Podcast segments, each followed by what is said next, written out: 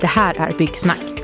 Podden om kampen mot slöseriet i byggprojekt där vi pratar med branschprofiler och ger tips om hur du kan arbeta mer effektivt i dina projekt. I detta avsnitt träffar vi Ferhat Aktag, projektledaren på Sundbybergs stad som brinner för arbetsmiljö och förespråkar bättre planering för att undvika oförutsedda kostnader. Han är även ambassadör för Construction Summit, utnämnd till byggindustrins 40 under 40 och driver anläggningsforum på LinkedIn. Det märks att Ferhat brinner för att förändra och förbättra byggbranschen. Missa inte detta spännande avsnitt. Nu kör vi igång.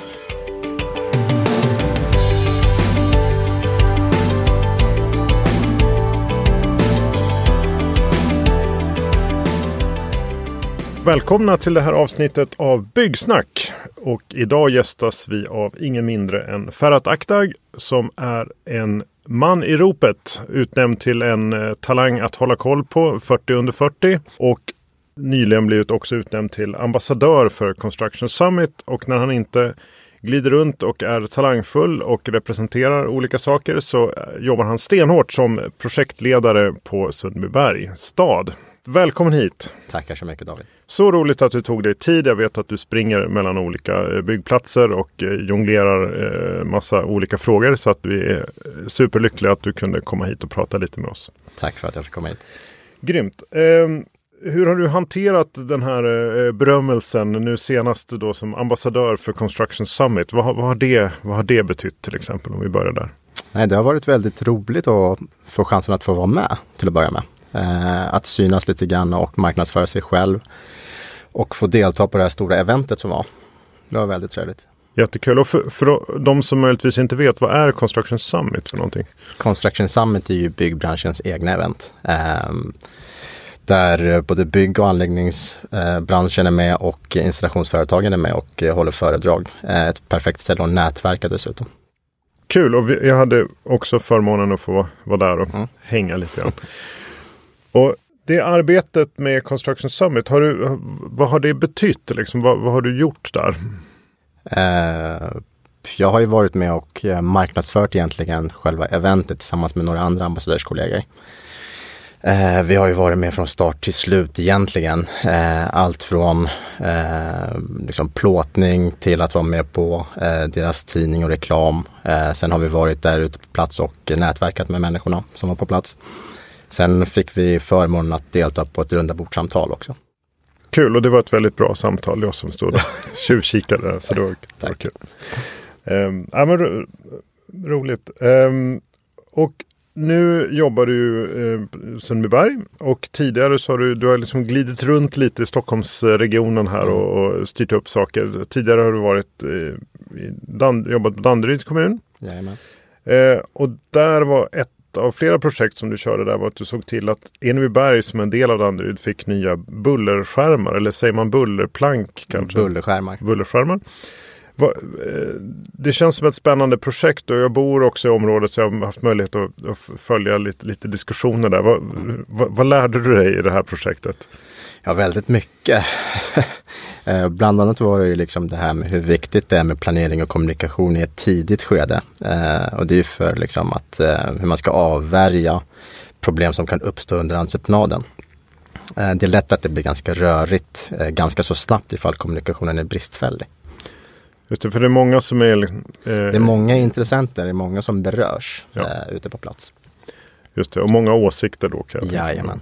Precis, ska det vara planken vara högre eller lägre? Ja, eller inte? Allt från höjdsättning till färgsättning kan jag säga. Ja, ah, jag förstår. Och hur vi ska bedriva vår verksamhet. Jag, jag fattar. Och hur, vad, vad blev slutresultatet sen? Gick det här, kom det i mål eller vad? Det är ju ett pågående projekt fortfarande. Eh, jag hann ju inte slutföra den tyvärr men eh, jag tror att vi satte en bra struktur eh, under min tid. Och att entreprenaden fortlöper på ett smidigare sätt idag än vad det gjorde då. Mm. Ja, vad kul. Och det, det, kan man kanske ha som ett exempel för att köra byggprojekt generellt. Och att det här är, blir ett, ett exempel på det. Mm. Att, att det är viktigt att eh, planera och tänka på kommunikation tidigt då så man får, Absolut. får in de bitarna. Absolut. Sen har jag också även liksom arbetat mycket med byggarbetsmiljöfrågor ute i Enebyberg. Eh, vi har eh, hanterat en del frågor kring det Eh, arbetet var ju som du också säkert känner till att det är liksom en väldigt smal gata vi bedriver mm. vår verksamhet på.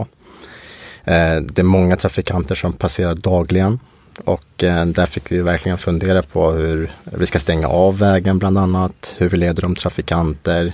Eh, vi fick även koppla in trafikvakter för att allting skulle flytta på smärtfritt. Så det är någonting att ha med sig också i tanken. Ja. Och då lyckades ni uppnå en, liksom förbättra arbetsmiljön genom att göra de här åtgärderna? Absolut, mm. det tycker jag. Ja, men det, det, är kul och det känns ju som ett tema som du återkommer till och jag vet att du, du brinner för frågan just det här med arbetsmiljö, arbetsmiljö. Hur kan man få folk att inte se det här bara som en extra grej som man ska lägga på, alltså en extra kostnad utan något naturligt en viktig del i arbetet och en, en kanske en möjlighet. Mm, mm.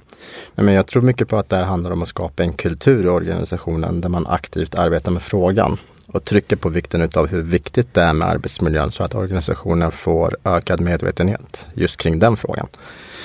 Arbetsmiljöfrågan behöver ju vara högt på agendan oavsett om man sitter på kontoret eller är ute på fält. Eh, man behöver arbeta fram rutiner och processer och implementera dessa i verksamheten. Och jag anser ju såklart att långa sjukskrivningar på grund av utbrändhet och olyckor ger betydligt större konsekvenser än de pengar man lägger på olika aktiviteter och utbildningar som höjer arbetsmiljön. Just det, så man tar en, en mindre kostnad möjligtvis först för att undvika större kostnader sen. Precis, jag tror inte att liksom, liv och hälsa är jämförbart med en summa pengar. Nej, men det, det är väl en, en, en, klok och sympatisk eh, ja. inställning.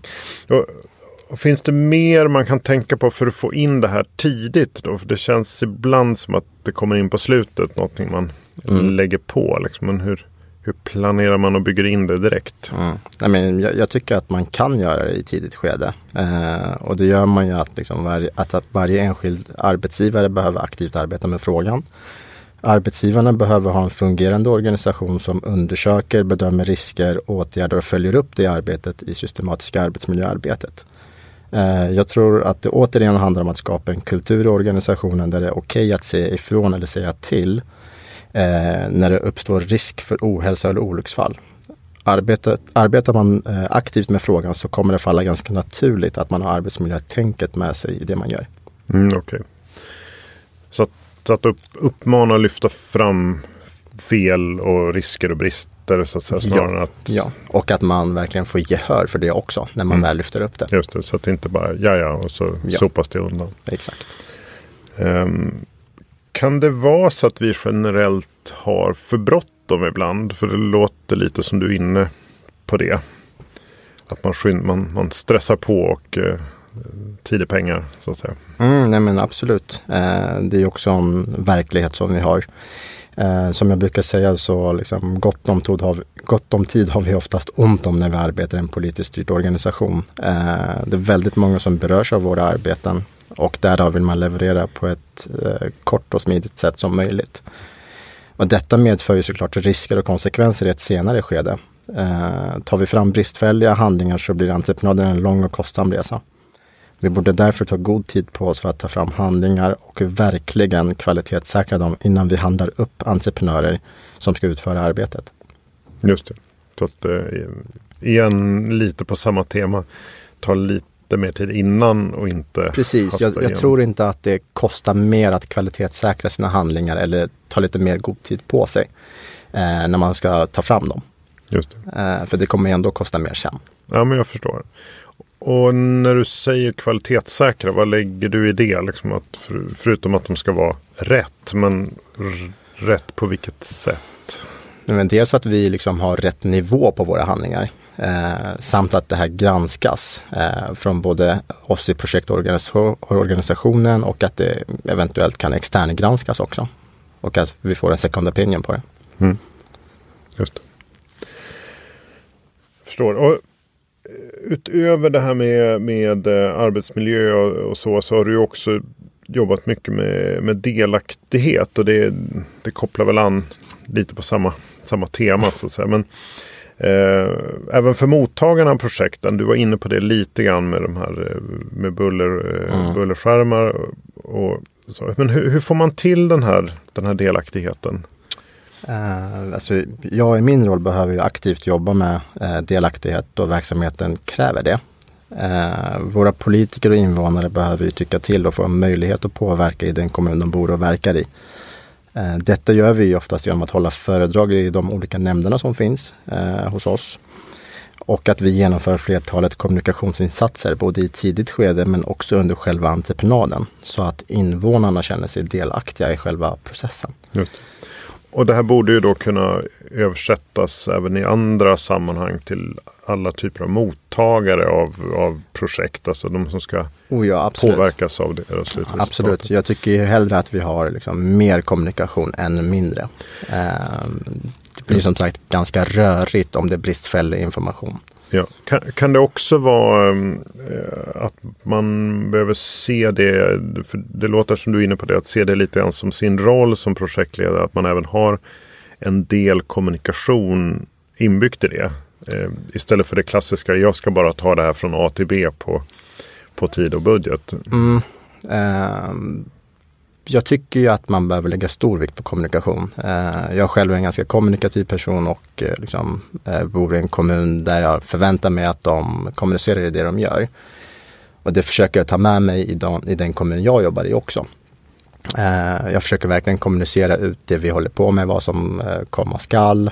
Så att eh, invånarna inte känner sig liksom exkluderade på något sätt. Och ju mer de vet desto tryggare är de och har tillit för kommunen. Ja, jättebra. Vi har pratat tidigare om, om att eh, informationshanteringen och det är också lite på samma bana här. Att, att den inte riktigt fungerar i, i projekt generellt. Mm. Vad, vad, vad, kan bli bättre där? Det finns ju såklart eh, förbättringspotential som du var inne på. Eh, det jag tänker på är ju liksom att det inte är så effektivt och systematiskt idag. Eh, det är många informationskanaler och kommunikationskanaler du har ju internet, sociala medier, lokaltidning, invånare etc. Och det är tyvärr lätt att eh, liksom sprida desinformation som eh, stökar till det och blir en administrativ börda i slutändan. Och eh, jag tror att vi behöver bli bättre på att arbeta fram kommunikationsplaner så att vi arbetar strukturerat och effektivt. Och jag tror även mycket på att man ska ha en eh, väg in och en väg ut när det gäller kommunikation i projekt för att avvärja en del administration.